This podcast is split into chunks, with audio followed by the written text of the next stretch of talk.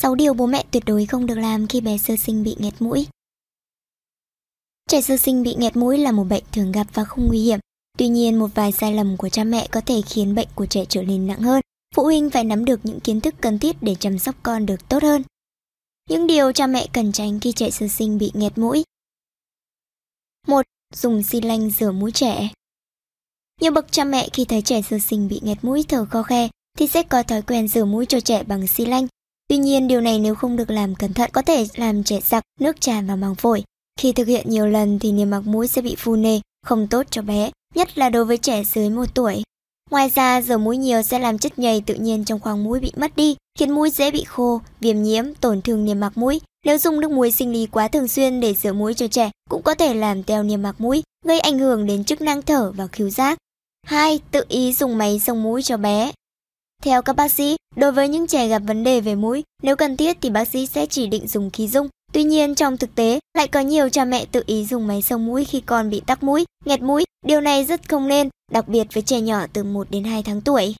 Trường hợp trẻ được chỉ định dùng khí dung để điều trị, phụ huynh cần tuân thủ theo hướng dẫn của bác sĩ trong việc sử dụng thuốc cũng như thời gian mỗi lần xông. Nếu khí dung cho trẻ quá nhanh thì thuốc chưa kịp ngấm, không đem lại hiệu quả, còn khi dung lâu sẽ tốn thời gian, có nguy cơ làm tổn thương niêm mạc mũi của trẻ. 3. Dùng miệng hút mũi cho trẻ. Đây là phương pháp cần tránh vì có thể sẽ lây lan mầm bệnh sang cho trẻ.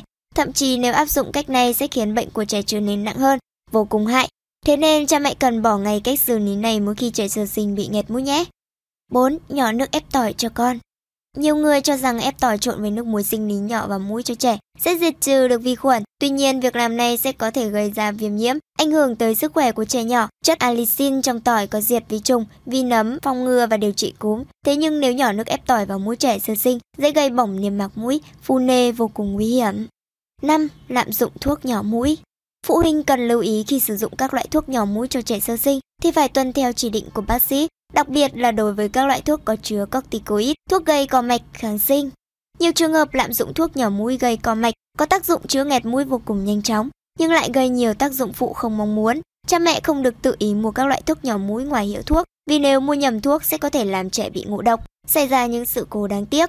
6. Sông hơi quá nóng cho bé rất nhiều cha mẹ thường sử dụng cách sông hơi để chữa cho trẻ nhanh khỏi nghẹt mũi, nhưng nếu pha nước sông hơi quá nóng sẽ rất nguy hiểm đối với làn da của trẻ ảnh hưởng đến việc hấp thụ khí sông hơi, thậm chí đem lại hậu quả trái chiều. Vì vậy nếu áp dụng phương pháp này, phụ huynh phải pha nước có độ ấm vừa đủ, phù hợp với nhiệt độ của làn da bé. Cách phòng ngừa nghẹt mũi ở bé sơ sinh. Một, Vệ sinh cơ thể bé hàng ngày. Dùng xà phòng diệt khuẩn để vệ sinh tay chân của trẻ mỗi ngày sẽ giúp phòng ngừa lây nhiễm bệnh tật. Nếu trẻ chơi ở ngoài trời hoặc tiếp xúc với người lạ thì nên rửa sạch mắt, mũi bằng nước muối sinh lý. 2. Giữ nhà cửa luôn sạch sẽ.